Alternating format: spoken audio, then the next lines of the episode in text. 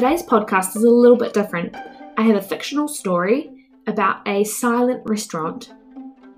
If you're intrigued, then keep listening and let me know what you think.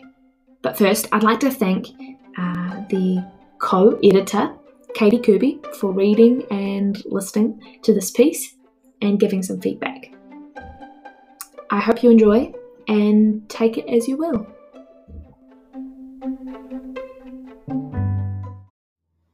All of humanity's problems stem from man's inability to sit quietly in a room, alone.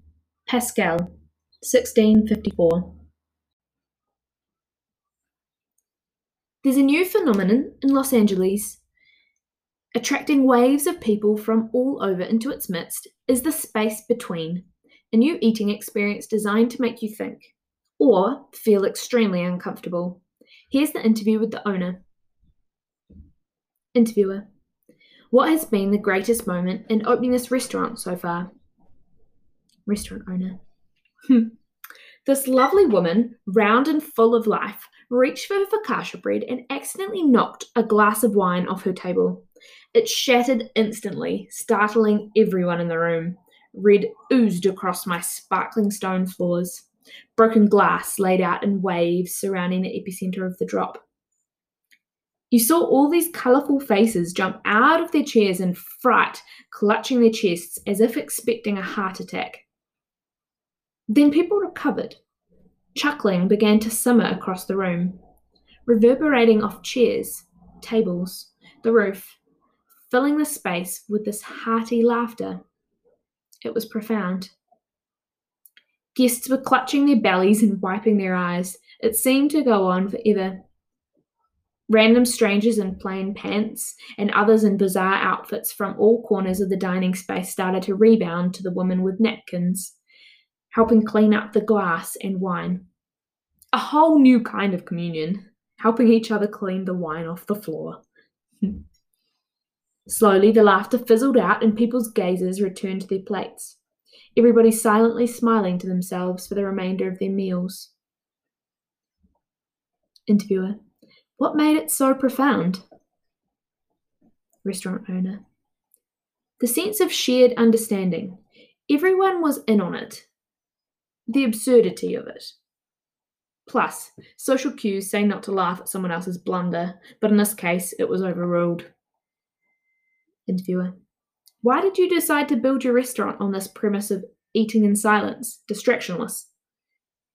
To reach that one glass shattering moment. No, not really. I want people to be able to understand and experience silence to a degree. None of this white noise covering up sounds of people or sirens outside, or the clanging of pans in the kitchen. No music for ambience, and of course, the no talking or tech policy. Interviewer What is it about the quiet that you think people should experience? Restaurant owner the discomfort. no, people chewing loudly. I find it hilarious when you have a guest who is a particularly noisy chewer. I guess they get a little self conscious and are reminded of the coaching they received at the dinner table as a kid. Interviewer. So people find it awkward, uncomfortable. Restaurant owner.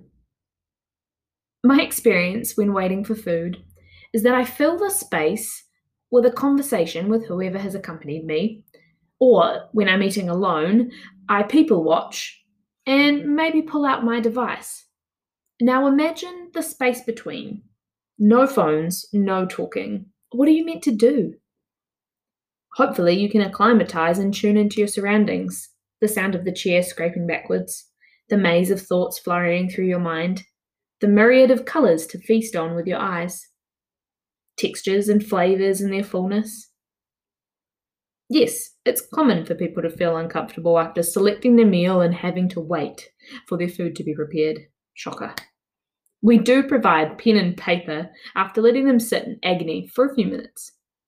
There's nothing like sitting in shared discomfort, stifling laughs as you realise just how ridiculous what you're doing is. Then there's the whole ordeal of making eye contact when no one's speaking Quite funny when you think about it all. I'd highly recommend as a business lunch or a first date. Interviewer. So you're creating space for people to be present? Restaurant owner. If they choose to accept the invitation, yes. People walk in carrying all this stuff memories, things to do, heartbreak, loss, dreams, and yet we don't create the space to process our experiences or thoughts. I worry people verbally vomit onto the person they're eating with what they said and what they did. I'm certain too many people walk around with big dreams covered in piles of junk, ideas stashed at the bottom of the wardrobe because they spend all their time people pleasing or putting up with their reality. Interviewer. I read your opening night statement for the space between. I found it interesting how you mentioned the feeling you want people to leave your restaurant with. Could you expand on that for our audience? Restaurant owner. Of course. I hope people leave lighter in their minds and hearts, but heavier in weight due to some delicious food they just consumed. Thank you so much for your time. I wish you all the best for the continuation of your restaurant. Restaurant owner.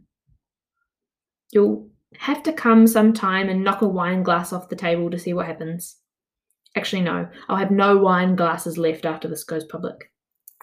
Thank you. It's been great.